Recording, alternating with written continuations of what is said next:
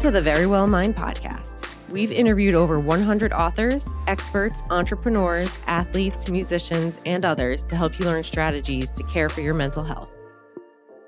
This episode is hosted by psychotherapist and best-selling author Amy Morin. Now let's get into the episode.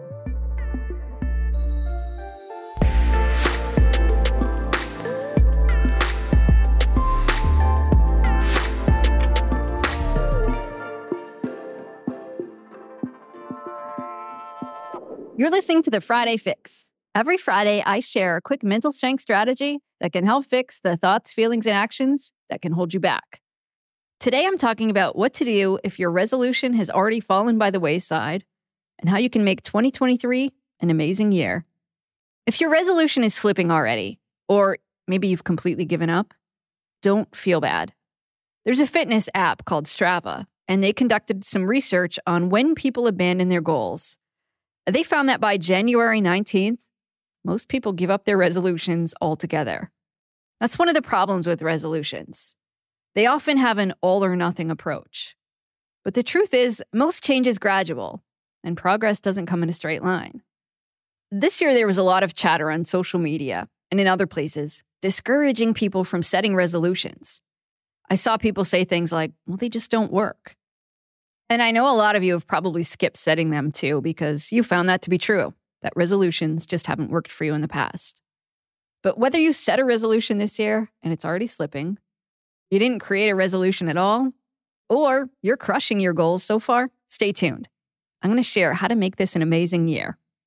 Let's start by talking about what to do if your resolution is slipping already.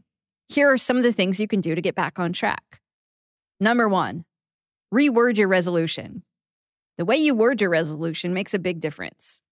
I hear a lot of people say things like, I want to be healthier, happier, or get in better shape. But what does that really look like? Like, if you eat vegetables more often, does that mean that you accomplished your resolution to get healthier? Or if you smile more, does that mean that you accomplished your goal to be happier? You're better off setting a goal that describes the action steps that you're going to take. Create a goal that's measurable, like, I'm going to go walking for 30 minutes a day, five times a week. That's better than saying, I want to get in shape. Number two, focus on what you can control. Make sure your goal's within your control. Rather than saying, I'm going to get a promotion this year, set out to do two things every week that will sharpen your skills or expand your network. You can control how much you learn, but you can't control if your boss promotes you. So make sure your goal is one that you can control and focus on short term objectives that you can start working on right now. So instead of saying you're going to pay off $5,000 in debt this year, decide you're going to pay off $100 a week. I'm going to share a little psychological trick that works really well when it comes to goal setting, too. Let's say your goal is to save $100 a week. You're better off to set a goal that says, I'm going to save between 80 and $120. Having a goal range motivates you to actually do more. Because then when you were to reach $80, you'll feel good about yourself, and that can motivate you to keep going and you're actually more likely to save 120. There's a ton of research behind this, but just know if you can set a goal range, you'll probably increase your chances of success. And number three, practice self compassion.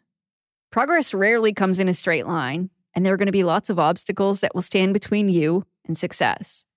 Some weeks are going to be tougher than others, and you might not be able to work on your goal. The way you respond to those obstacles and your mistakes is what makes all the difference. So even if you hit a rough patch and you miss a day or a week or even a month, don't declare yourself a failure and give up.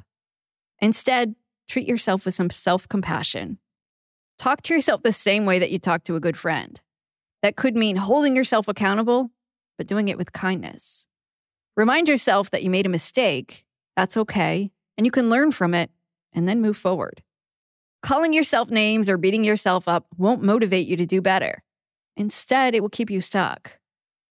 So don't be afraid to reword your goal if your resolution is slipping already. But what if you just want to make 2023 your best year? What should you do now?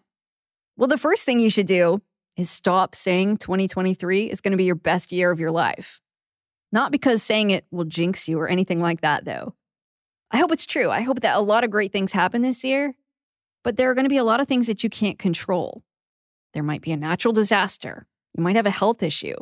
Maybe you're going to have a relationship problem. Or maybe there's going to be a financial crisis. What you go through might be really hard, and it might not be the best year of your life.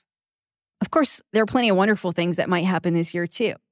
You might get the job of your dreams, might meet some wonderful people, visit incredible places, and connect with your friends and family in a way that you never have before. In reality, you're probably going to have a pretty solid mix. Maybe some really good things happen and some really bad things happen throughout the year. But no matter what you go through this year, you can still make it an amazing year by deciding that you're going to be at your best, not that it's going to be the best year ever. You can make the decision that you're going to manage whatever life throws your way in a manner that will help you think, feel, and do your best. So it's just a slight change in wording, but it makes a huge difference. Instead of saying, This is going to be my best year ever, say, I'm going to be at my best this year. It empowers you to stay focused on what you can control and will help you pay a little less attention to the things that you can't control. Because you can commit to becoming mentally stronger this year, no matter what happens. But I know that when we talk about that, a whole bunch of people will say, well, I don't want to say that I'm going to be strong this year because I'm afraid that that's going to sound like I'm daring the universe or some higher power to put obstacles in my way. But I promise you that's an irrational fear. Deciding that you're going to be your best this year doesn't invite horrible things to happen. But what it will do is keep you from declaring that the entire year is a disaster as soon as something bad happens. We've talked before on the show about how you can grow stronger by asking yourself one question. At the end of every day, ask yourself, What did I do today to grow mentally stronger? Your answer to that question can help you stay focused on the things that you can control. So, this is what I recommend if you want 2023 to be an amazing year. Make it your goal to be at your best and check in with yourself every day by asking, What did I do today to grow mentally stronger? Your answer might be that you said no to somebody. That's a great strategy if you need to work on setting better boundaries. Someone else's evidence of mental strength might be that they said yes to something that feels really scary, like going to an event where they might not know anybody. Or maybe you manage your emotions well during a really heated conversation. Like you didn't say all those things that you wished you would have said, but you didn't lose your temper either. That can be a sign of strength.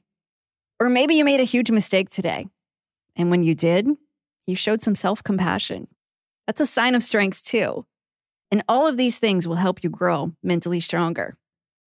So, those are my tips for creating a really good year for yourself. Revisit your resolution if it's not working out so far. Commit to being your best this year, no matter what life throws your way. And check in with yourself every day to remind yourself that there's evidence that you're growing mentally stronger.